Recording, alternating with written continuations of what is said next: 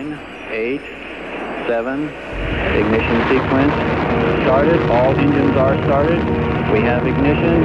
Two, one, zero. We have a liftoff. Welkom bij Sterrenstof, een programma over astronomie en ruimtevaart. Met interviews, het allerlaatste astronomie- en ruimtevaartnieuws en de sterrenhemel van deze maand. Presentatie Anko van Hal. Hallo, leuk dat je weer luistert. Ditmaal naar aflevering 8 van Sterrenstof. Live opgenomen met natuurlijk de beroemde koek en koffie vanuit boekhandel Scheltema aan het Rokin te Amsterdam. Ik ben Anko en vandaag verwelkom ik mijn Amsterdam FM-collega's Birgit en Abe aan onze koffietafel. Hallo. Hoe gaat het? Ja, goed. Ik was afgelopen weekend heel erg ziek, maar ik ben gelukkig weer beter. En ik ben heel blij dat ik hierbij mag zijn. En jij Birgit, hoe voel jij je? Nou, ik heb het dus ook. Oh, dus kijk een aan. beetje. Maar mijn weekend was denk ik iets gezellig, want ik was voor het eerst in mijn leven naar de Efteling geweest. Zo, hartstikke mooi, hartstikke mooi. Nou, eh, welkom bij Sterrenstof weer. Jullie zijn weer aan tafel. En Ja. ehm, Abe is heel blij, want die glundert al. Want vandaag gaan we op vele verzoek, dus niet alleen van Abe, maar ook van luisteraars, het hebben over zwarte gaten. Ja.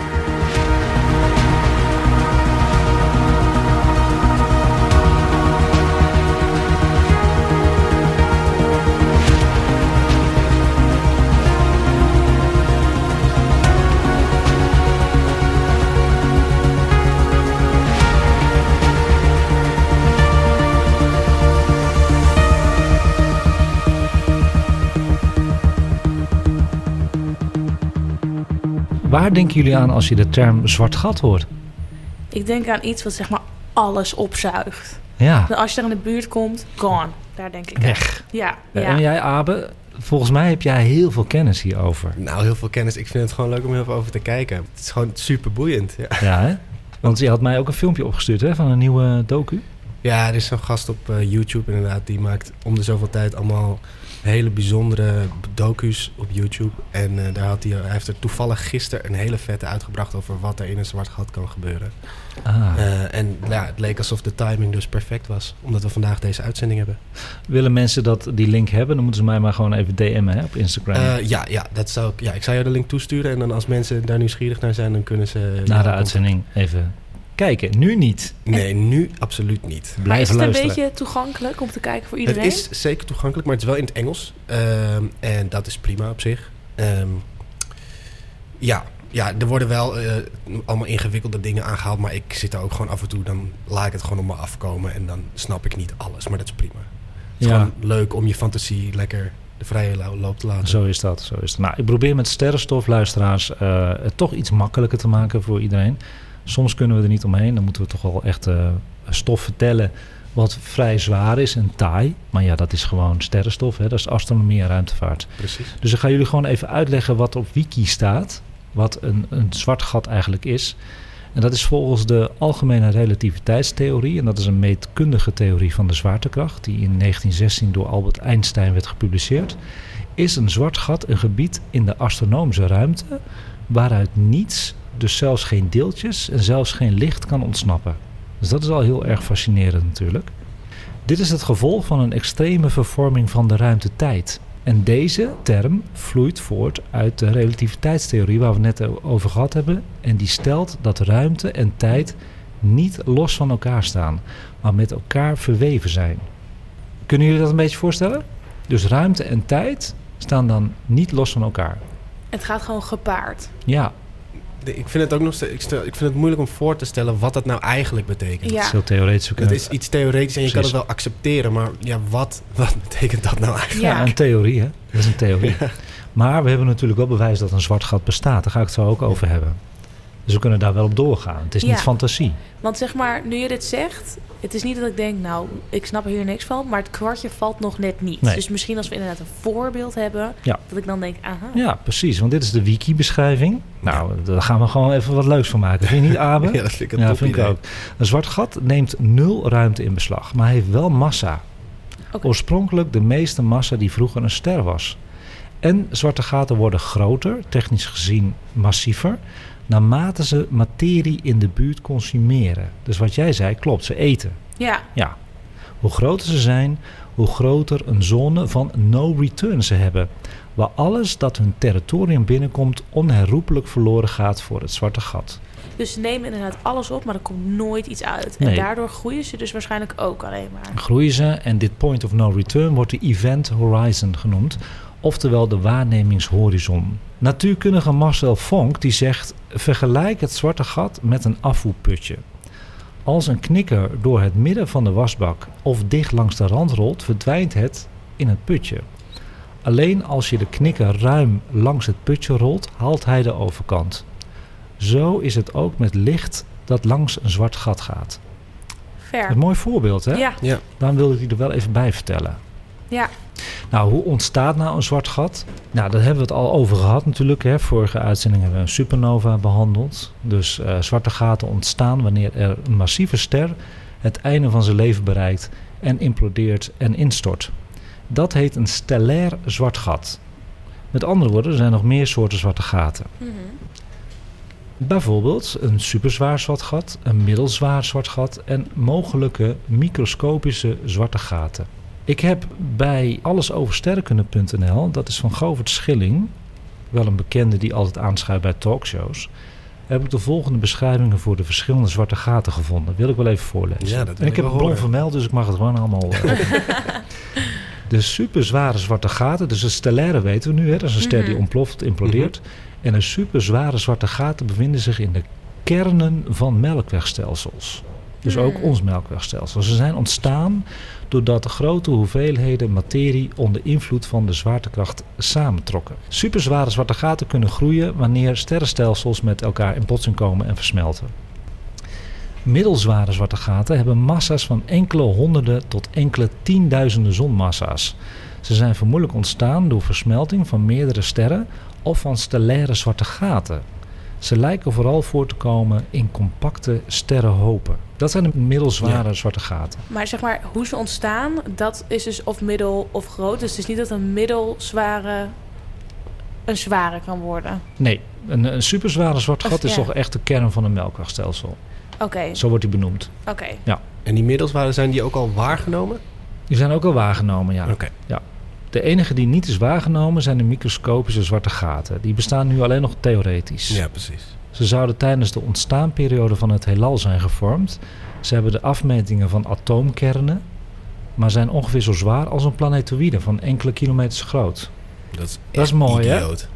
Maar ik vraag me dan af, hoe, waar is deze theorie dan op gebaseerd? Aangezien ze nog Op niet metingen hoor, dat Ja. zijn allemaal, allemaal, allemaal wiskundige metingen en dan komt er wel wat uit. Mhm. Mogelijk vliegen er talloze van deze microscopische zwarte gaten door het heelal. Oh. Maar als ze dan op metingen zijn gebaseerd, dan zijn ze, als ze zeg, dan zijn ze toch ook wel waargenomen in de zin, misschien niet visueel, maar door middel van een meting of zo. Of is dat de microscopische nog niet. Kijk, Oh. eh, een normaal zwart gat is ook niet gefotografeerd sinds eh, 2019. Ja, dat is maar we wisten wel dat ze er waren, snap Ja. je? Dus eh, deze is toch nog wel echt theoretisch. Het is, is een heel interessant, hè? Dus zo klein als een atoom en dan zo zwaar als een planetoïde. Dat is Ja. natuurlijk heel interessant. Jongens, hoe ziet een zwart gat eruit? Hebben jullie enig idee?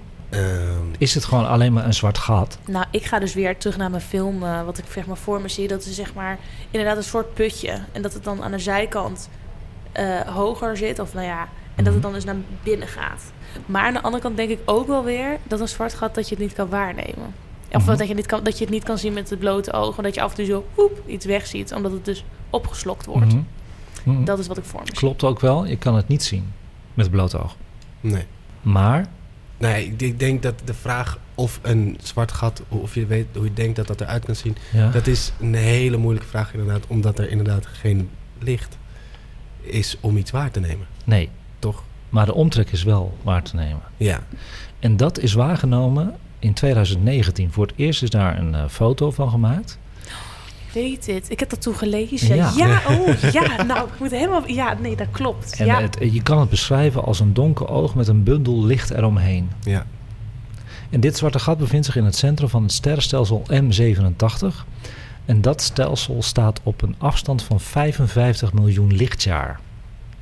De foto is eh, makkelijk via Google te vinden, dus dat kun je even doen.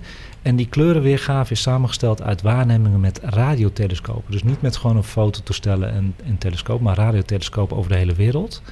En is aangeduid als de eerste foto van een zwart gat in april 2019. Ja, echt sick. En eigenlijk was het overal op het nieuws. Hè? Vandaar dat jij het ook Ja. weet, Birgit. Het was echt wereldnieuws. Ja.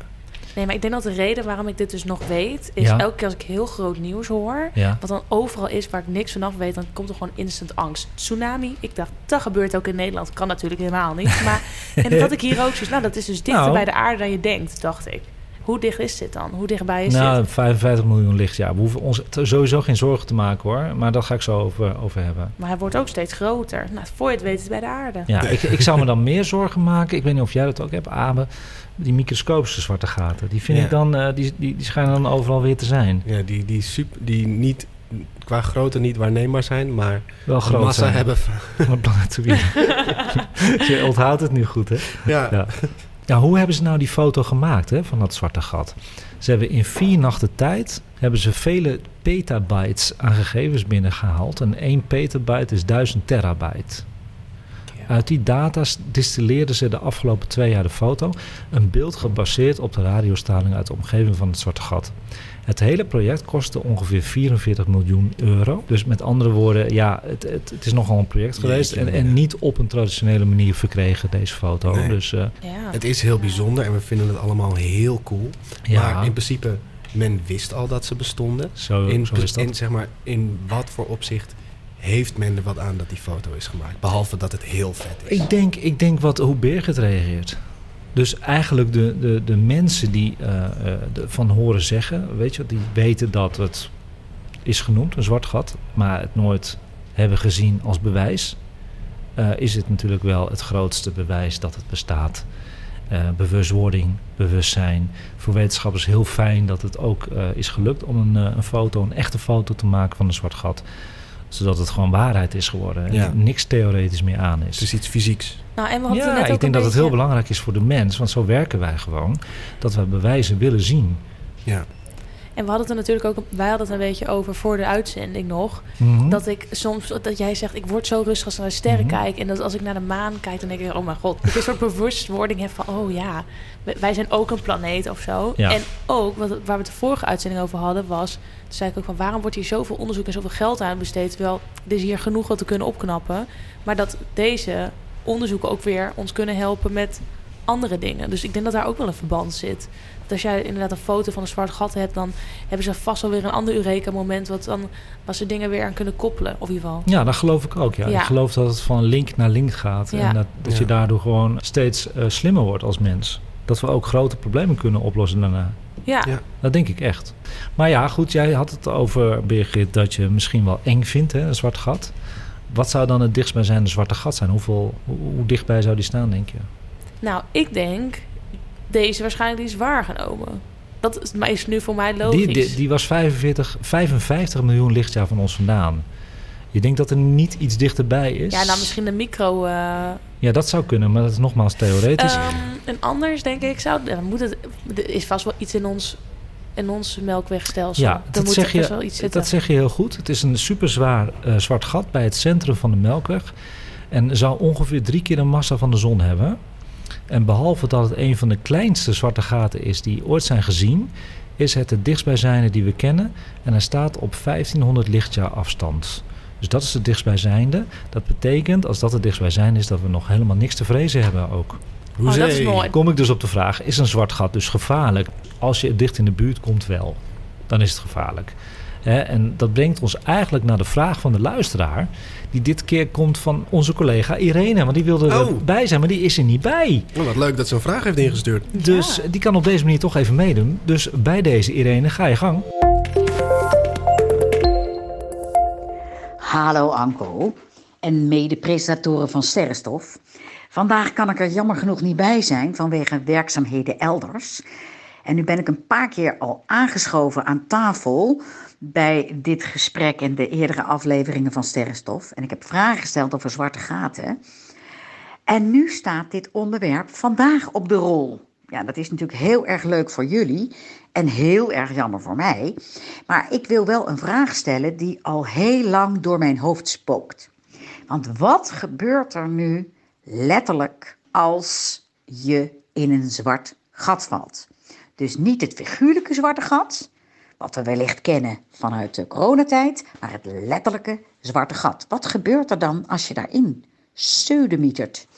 Ik ben reus benieuwd en ik hoop het antwoord te horen. En wens jullie natuurlijk een hele fijne uitzending. Zijn jullie ook benieuwd? Ja, Ja. heel erg. En dit was wel de angst van Irene. Want Irene heeft al twee uitzendingen. Komt ze opeens met een zwart gat. Waar ze bang voor is. En eh, die, kon, ja, die kon er juist niet bij zijn nu. Dus eh, bij deze Irene, ik ga je vertellen wat er gebeurt. Nou, elk gat heeft een rand. Ook een zwart gat dus. Als je daar in een ruimteschip naartoe zou bewegen. Dan ga je dus zeker dood. Door het verschil in zwaartekracht tussen de binnen- en buitenkant van het zwarte gat krijg je het volgende dramatische effect. Als je in de richting van de singulariteit valt, een singulariteit is een punt in de ruimtetijd waarin de natuurwetten hun geldigheid verliezen. Nou, als dat gebeurt, dan is het gewoon, dan is het al klaar. Het deel van je lichaam dat het dichtst bij de singulariteit bevindt, wordt drastisch sneller versneld dan het deel van het lichaam dat het verst van de singulariteit verwijderd is. Waardoor je dus vreselijk wordt uitgerekt. En dat wordt in een term, daar is echt een term voor, spaghettificatie genoemd. Vind ik leuk. Nou, weet je wat ik voor me zie? Net als zeg maar, als je in de auto zit en je doet alleen je hand naar buiten. Ja. Zo, is dat een beetje het, het, het effect wat je dan hebt? Omdat je zeg maar je arm... eh, ja, dat zit nog in de auto. Dat gaat dus niet zo snel. Nou ja, maar je hand, zeg maar, wat buiten is, dat wordt eigenlijk Ja. zo van achtig. Ja. Ja. Alleen dan word je gestretched tot een dikte van twee atomen of zo. Ja, tegelijkertijd wordt je gehele anatomie gedwongen om naar dat punt te configureren en je te verpletteren. En in een microseconde, minder tijd dan nodig is om met je ogen te knipperen, word je tegelijkertijd gevild, versnipperd en verpulverd tot de dood. niet heel gezellig. Sorry. Je organische stof wordt dan geplet, aan flarden gescheurd en onvermijdelijk verbrijzeld in elementaire bestanddelen. Uiteindelijk spuiten je fundamentele stukjes in de richting van de snede in de ruimtetijd en houden op te bestaan. Ja. Maar stel, stel je voor dat je je reis richting een zwart gat wel zou overleven, dan nog is het eenrichtingsverkeer. Je komt er gewoon nooit meer uit. Om hulp roepen in de boordradio of knipperen met je zaklamp heeft ook geen zin, want het zwarte gat houdt alles tegen. Dus eh, Irene, dat gebeurt er nou als je in een zwart gat valt. Heb je het er warm van gekregen, Abe? Of- Ja, ja ik, eh, ik er word een beetje benauwd van. Ook Maar je- van de thee hoor. Maar, eh, Maar, maar dit wist jij natuurlijk al, of niet? ja. En Ja. is dat je fascinatie van een zwart Nou ja, gat? het bizarre van een zwart gat is, is omdat... Kijk, wetenschappers die weten het ook allemaal niet meer. Dat dit dus een, het is een soort mystiek object waar ehm, eh, science fiction en science fact, zeg maar, elkaar beginnen te raken. En dat, Ja. is, dat is gewoon heel bizar. Heel mooi gezegd. Ja, dat is, ja je, je, je komt er gewoon niet meer uit en daardoor kan je er gewoon heel veel over nadenken. Ehm, en nou ja, wat je zegt bijvoorbeeld in een zwart gat gaan de regels, de wetten, natuurwetten die we kennen, die stoppen met bestaan daar. Bijvoorbeeld tijd is daar oneindig, dat soort dingen. Nou ja, stel iets is daar, dan ben je dus soort, ben je, ben je daar voor altijd of zoiets. Ja, je kan er moeite, ja, je weet het, ik weet het eigenlijk niet, ik zeg maar wat, maar ja, je kan, er, je kan er niet bij met je hoofd wat er gebeurt, omdat de regels die we kennen, die bestaan daar niet. En dat is zo bijzonder aan een zwart gat. Correct. Heel waardevol dat je hier bij eh, dit onderwerp zit. Want Dankjewel. je weet er gewoon heel veel vanaf. Tot zover dus de vraag van de luisteraar. En nogmaals, hè, eh, Abe zei het al in de uitzending. Hij heeft een mooi eh, YouTube-filmpje gevonden die net uitgekomen is hè, Ja, over zwarte ja, gaten. Dus ja. heb je er nog niet genoeg van. Kunnen wij ons helemaal voorstellen hier aan tafel. Ga dan eventjes een eh, DM sturen naar eh, mij op Sterrenstof Nieuws op Instagram. En dan stuur ik jou de link. Welkom bij Sterrenstof, een programma over astronomie en ruimtevaart. Met interviews, het allerlaatste astronomie- en ruimtevaartnieuws en de sterrenhemel van deze maand. Presentatie Anko van Hal. Dan is het nu tijd voor astronomie en ruimtevaartnieuwtjes in het kort. En ik heb wat gevonden en er zijn heel veel nieuwtjes uitgekomen. En ik heb zomaar vernomen dat jullie ook zo meteen wat gaan aanvullen. Jullie hebben ook wat gevonden. Laat ik eerst die van mij dan maar vertellen. Jupiter is voor de tweede keer in één maand geraakt door ruimtepuin. Dus ik heb jullie toen eh, dat filmpje laten zien Ja. hè, dat hij eh, Ja. iets opat. Het is heel toevallig, maar hij is nog een keer geraakt. Dus eh, hij is echt aan het stofzuigen op dit moment. Een Japanse amateur-astronoom was getuige van een heldere lichtflits, waarschijnlijk veroorzaakt door ruimtesteen, die dus op Jupiter insloeg. En dat slechts weken na een soortgelijke waarneming in Brazilië, die jullie allemaal zagen in onze uitzending. Ja. Vermoedelijk gaat het om een ruimtesteen die op ramkoers met de gasreus lag. En slechts een uurtje na de botsing was het bewijs van de inslag alweer verdwenen. Er is geen litteken in de wolk achtergelaten. Maar ruimtepuin, is dat eh, iets wat wij maken en de ruimte insturen? Of is dat gewoon ook afgebrokkelde Ja, meteorieten? het is niks, niks van de aarde. Het kan een asteroïde zijn, een planetoïde, het kan gewoon een rotsblok zijn. Uh, ook kometen trouwens, hè, die, die Mhm. slaan ook wel in op Jupiter. Dat is ruimtepuin voor eh, het zonnestelsel. Ja. En hoe vaak gebeurt dit, weet je dat Nou ja, we, we, hadden, we dachten één keer in de zoveel jaar dat Jupiter dat doet. Maar dus nu twee keer in één maand. Dus dat is best bijzonder. Ja, Maar misschien wordt er meer gekeken, weet jij veel nu, dat er ook meer Ja. opvalt. Dat kan natuurlijk ook. Ja. De maan is mogelijk gevormd in een 1-2'tje. Het kan twee pogingen hebben gekost om de maan te maken. Dit zijn wetenschappers tot conclusie gekomen middels een computersimulatie. Ja. Vond ik wel heel interessant. oh. Dus goed luister Birgit, het is vooral, hè, Awe is Ja. geïnteresseerd in de maan. Het is de Moon ik, Girl, ja. Moon Girl. Wetenschappers hebben lang gedacht dat de maan werd gevormd met een knal. Toen een protoplaneet genaamd Thea, ter grootte van Mars, de pasgeboren aarde trof. Bewijs van maanstenen en simulaties ondersteunen dit idee.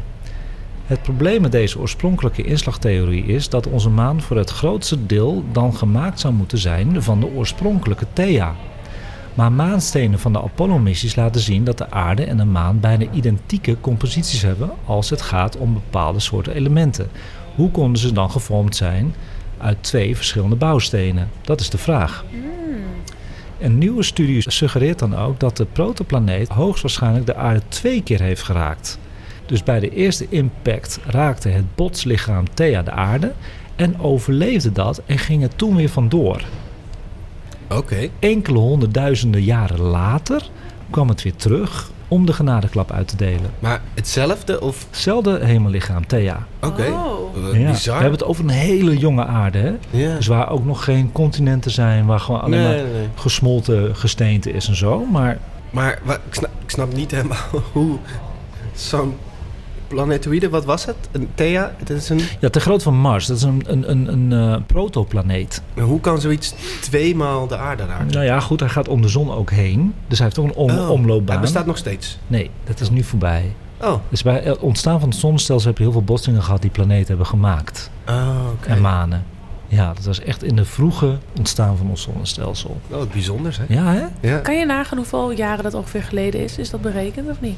Eh, even kijken hoor. De zon, is de vier- ja, de, de zon is 4,5 miljard jaar oud. Dus eh, bij het ontstaan van het zonnestelsel zal het 3, 4 miljard jaar geleden zijn geweest. Ja. Interessant. hè? Interessant hè? Ja. Lekker hè? Ja, en ik hou zo van de maan. Ja, hij kan is, hem zo er, goed hij is er voor ons nu. Ja. Ja. Dan had eh, Birgit ook een nieuwtje. Ja, nou, daarom vroeg ik net ook een beetje naar wat is eigenlijk ruimtepuin dus. Mhm.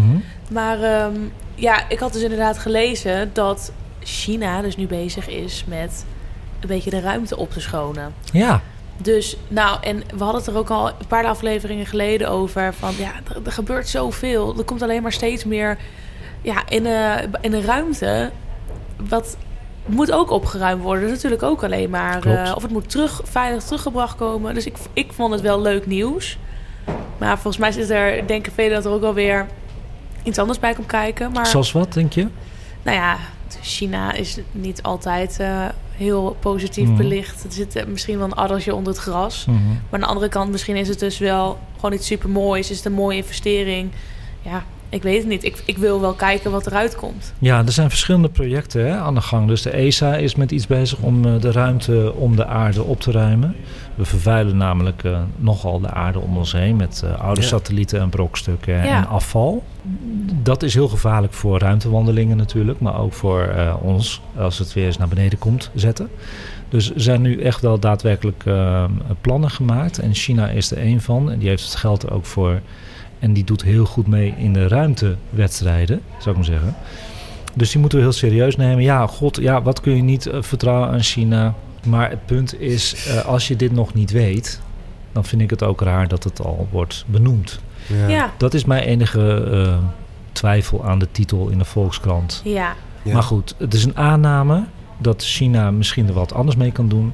Nou, dat zou kunnen, maar het blijft een aanname. Ja, ik zou Ja. wel graag willen zien dat ze het tegendeel bewijzen, weet je wel? Ja, toch? Ja, want ik denk ook alweer dat het een goede investering is. Als je er als eerst bij bent, dan willen anderen ook volgen. Nou, Ja. dat is ook kaching. Ja, zo is dat. Maar Ja. dan is in ieder geval de ruimte schoon. Toen kreeg ik nog nieuws binnen via onze groepsapp van Sterrenstof, laat ik het dan maar even zo noemen. En dat was dat er mogelijk een eerste planeet buiten onze melkweg is gedetecteerd. Oeh. Nou, dat nieuws heb ik geparkeerd op de highlights, nieuws eh, highlights van Instagram. Oké. Dat is een exoplaneet, dat klopt. Maar we hebben nu heel veel exoplaneten ontdekt in onze eigen melkweg. Maar buiten onze melkweg, dus buiten ons sterrenstelsel, hebben we nog nooit een planeet. Die zijn er natuurlijk heel veel, maar nooit gedetecteerd. En nu wel. Dus dat kun je even bekijken op onze nieuws highlights. Leuk. Zou je deze met James Webb kunnen zien? Ja, absoluut. Tuurlijk. Zo lijp. Leuk hè? Ja. Heb je nog een laatste nieuwtje, Anko? Eh, ja, ik heb afgelopen maand heb ik als throwback heb ik drie kometen in mijn Insta-story gezet die ik gefotografeerd heb vanaf 1997 met mijn fotostel. Ik ben gek op kometen eh, aan de hemel. En zeker als ze met het blote oog te zien zijn, dan is het een heel mooi verschijnsel. En als je daar een fototoestel op richt en je doet de belichting iets langer, dan zie je die mooie grote staart. En dan zie je zo je eigen flat ervoor, of je boompje, of je dingetje, of je tuintje. En dan zo'n hele mooie kometenstaart. Nou, word ik helemaal, daar word ik lijp van in jouw eh, woorden, maar er komt een nieuwe aan. En daar kwam ik dus achter toen ik nieuwtjes aan het eh, vergaren was voor deze podcast. En die eh, komeet, ja, hoe helder wordt die dan? Gaan we hem zien met het blote oog? Ja. Nou, dat gaat er ontspannen, want dat weet je nooit met een komeet. Want hij kan ook, als het te dicht bij de zon komt, opeens helemaal verdampen. Want het is een brok ijs en, en troep, hè? dus eh, vandaar die staart. Hè? Ja. Als die verbrandt, dan komt zo'n staart. Nou, we onderzoeken de omstandigheden en verwachtingen voor de huidige verschijning van de komeet Leonard. Die mogelijk wel de helderste komeet van het jaar wordt. Oh, wauw. Kan je dit dan ook beter zien als je zeg maar niet in de stad staat, maar gewoon een Zeker. plek? Oké, ja. Zeker. En als het allemaal doorgaat, zit ik op Aruba dan. Nou, ga je gewoon heel Dus op het dat strand zou, staan eh, waar geen licht is. Dat zou wel heel vet zijn. ja. ja. Het voorspellen van de helderheid van een pas ontdekte komeet is, is geen gemakkelijke zaak natuurlijk. Deze fragiele ijzige fossielen ervaren niet alleen verrassende uitbarstingen, maar hun glans kan radicaal variëren. En dat is afhankelijk van iets eenvoudigs als een kijkhoek. Bijvoorbeeld, ehm, er was een keer een komeet die alleen maar op het zuidelijke halfrond te zien was en niet op het noordelijke. Ja, dat is heel erg balen. Dan moet je gaan reizen, weet je wel. Dan blijft hij een beetje aan de onderkant. Dus Australië ziet het dan wel en zo. Maar wij niet. Zo simpel kan het zijn. Maar deze komeet, noordelijk halfrond, Ja, zit op noordelijk halfrond. Nou ja, kijk, vorig jaar bloeide dus de komeet Neowise op als een, eh, een prachtige blote oogkomeet. En die staat ook op mijn Instagram onder eh, de foto highlights. En dit jaar was er een gebrek aan objecten met het blote oog. De reden dat zoveel van ons uitkijken naar komeet Leonard is omdat er bijna niks te zien is geweest hè, dit jaar. En hij kan in december uitkomen op een magnitude 4 of helder. Nou, ik zal een magnitude eh, uitleggen. ja. Alles van 5, magnitude 5, kunnen wij nog net met blote oog zien. Alles wat minder wordt, wordt helderder. Dus een magnitude 4 is nog helderder. Venus is bijvoorbeeld magnitude min 3 zo helder. Oh ja. Ja? Ja. Dus kun je een beetje voorstellen wat een magnitude eh, meter is. En eh, Leonard kan op 4 komen, op het gunstigste. Dus dan kunnen we het met een blote oog zien. Ja. Ja? Dus dat wordt waarschijnlijk eh, iets van rond de 14 december gehaald. Die komeet, hè? Ja. Ik woon in Amsterdam en ik ben niet zo heel vaak buiten Amsterdam. Als ik hem wil zien, kan ik dat doen hier in Amsterdam? Nou, ik heb Neowise van vorig jaar heb ik dus via mijn balkon Amstelveen. Nou, dat is aardig wat lichtvervuiling in Amstelveen. Dan heb Mhm. je die hockeyvelden, heb je bijvoorbeeld, maar ook de lichtkassen van eh Alsmeer. En het is me gelukt. Oké. Dus het kan. Kijk, eh, het mooiste is, ik ga hem sowieso ga ik hem proberen te spotten omdat ik hem ga fotograferen. En als jij eh, de camera meer open zet, dan vang je ook meer licht. Dus dan komt hij eigenlijk wel weer tevoorschijn, Ja. sowieso voor de camera. Maar, nogmaals, dat in de volgende uitzending natuurlijk. Of het allemaal Natuurlijk. lukt. Wat een cliffhanger. Oeh. We hebben ook een tip van de maand dit keer. En ook weer van Irene. Die hebben Ah. we zomaar binnen gehad. Een tip van de maand. En die gaan we nu laten horen. Iedereen is er gewoon hartstikke wel bij. Ja, Irene is er gewoon bij. En dan wil ik nog een kleine bijdrage leveren, Anko en eh, jullie allemaal daar aan tafel. Ik kwam van de week zo'n ontzettend mooi boek tegen. De Atlas van Astronomische Ontdekkingen van Govert Schilling. Het is werkelijk een prachtig boek met schitterende foto's. Als je meer wil weten over astronomie en als je wat achtergronden wil lezen van Govert Schilling. De Atlas van Astronomische Ontdekkingen. Veel plezier aan tafel. Dankjewel Irene. En wat zegt ze dat weer mooi Wat zegt ze gewichtig. goed, zeg. En wat een goede tip. Ja. Shout-out naar Govert Schilling. Dus eh, hij heeft heel veel boeken geschreven hoor. Dus je kan het gewoon eh googlen, Govert Schilling. Dan zie je een heel rijtje van boeken. Ik heb ze thuis ook. En ze zijn allemaal de moeite waard. Wat leuk. We proberen hem snel in de uitzending te krijgen een keertje. Telefonisch Ja. of eh, aan Ja. tafel. Nou, en natuurlijk het laatste onderdeel van eh, de uitzending. De sterrenhemel van de maand. Ja, de sterrenhemel van de maand november 2021. Pak je agenda maar erbij dan weer en luister of schrijf mee.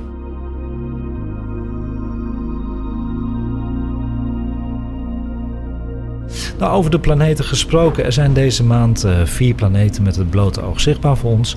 Voor Mars geldt nog steeds dat het pas eind december dit jaar eh, komt hij weer naar boven voor ons. Die is nog steeds achter de zon, verschuilt hij zich. En voor de planeten Uranus en Neptunus heb je een eh, hele goede telescoop nodig. Dus die eh, ga ik eh, niet behandelen verder. Op 3 november kun je proberen de kleine planeet Mercurius te spotten aan de ochtendhemel. Doe dat dan rond 7 uur, dus een acceptabele tijd. Hij staat dan 7 graden, dus best wel dichtbij, links onder de zeer smalle maansikkel. Maar is dit dan te zien... ehm, kijk, als hij op 7 graden staat, hè, dan heb je, moet je wel op een plek zijn waarbij je ook zo laag kan kijken. Als je midden in de stad zit, dan, dan zie je het Eigenlijk niet te doen. Eigenlijk niet te doen. Kijk, ik heb, ik heb het wel, eh, omdat ik boven woon, dus 6 hoog, kan ik vrij diep kijken naar de horizon. Dus ik kan Mercurius wel vaak spotten.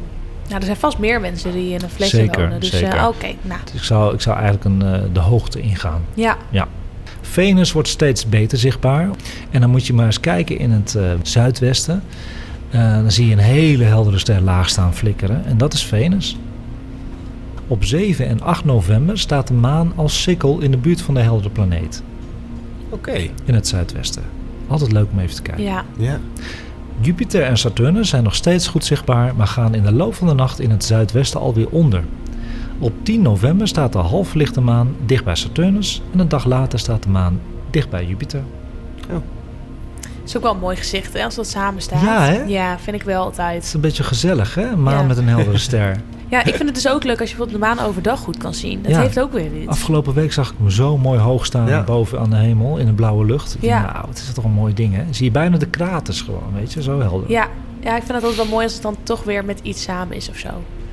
Ja, En dan had jij nog een tip, hè? Wat er te zien is eh, deze maand in november. ja nou, ik las inderdaad dat er weer meer vallende sterren zichtbaar waren deze Ja. maand. Elke november, in de nacht van 17 op 18 november is het maximum, is er een meteorenzwerm en dat heet de Leonide. Hoezo heet de Leonide?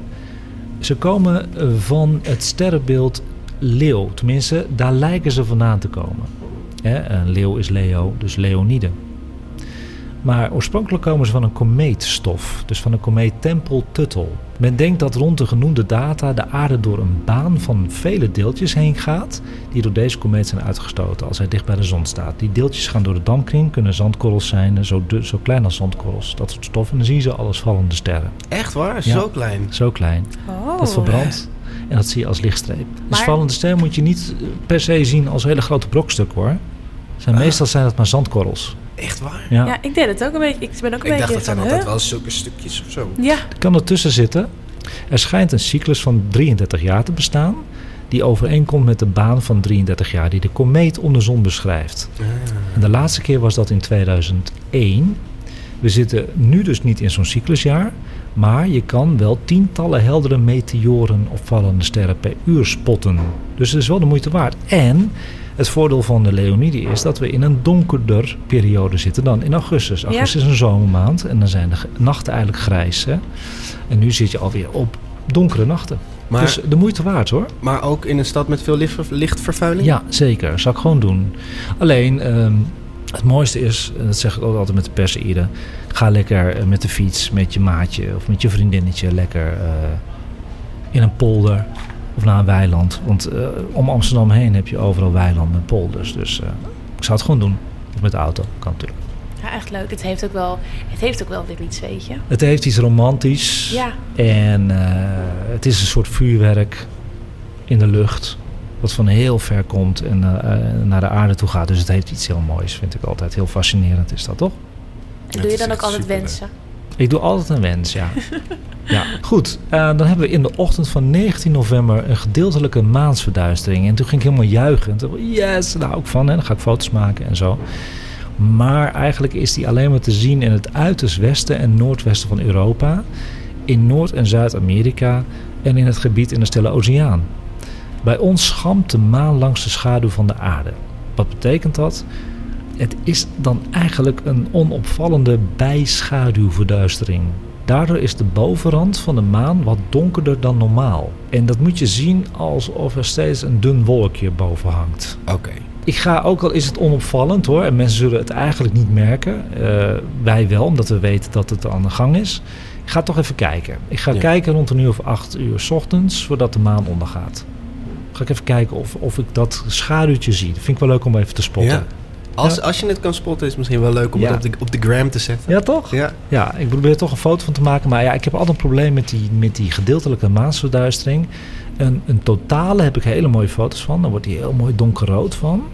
Dat kan ik mooi fotograferen. Maar omdat de maan heel helder schijnt met de gedeeltelijke... is die eigenlijk steeds overbelicht bij mij. Maar ik ga het proberen. In de nacht van 19 op 20 november staat de maan tussen de Pleiade, het zevengesternte en de ster Aldebaran. De naam van deze rode reuzenster, Aldebaran, is afgeleid van het Arabisch, wat de volger betekent. Dit komt omdat Aldebaran de Pleiade volgt aan de nachtelijke hemel. Het lijkt wel een sprookje. Het is een enorme ster, trouwens, die in diameter meer dan 44 keer groter is dan de zon en 425 keer meer licht geeft. Kun je haast niet voorstellen. Het is echt een superreus is dat. Ja. En een ander interessant feit is dat de Amerikaanse ruimtesonde Pioneer 10, die in 72 is gelanceerd, deze ster in ongeveer 2 miljoen jaar zal passeren. Het Zover- gaat ook nooit in normale getallen. Nee. Nee. nee, het is echt bizar. Als je trouwens nu even naar onze Instagram weer gaat, dan zit je waarschijnlijk nu de hele uitzending al op en dat mag. Dat is dus op Sterrenstof Nieuws. Zie je een mooie plaat van het zevengesternte. En dat waren de hemelverschijnselen van november 2021. Superleuk. Ja, Ja. ik heb er weer helemaal zin in. Goed zo.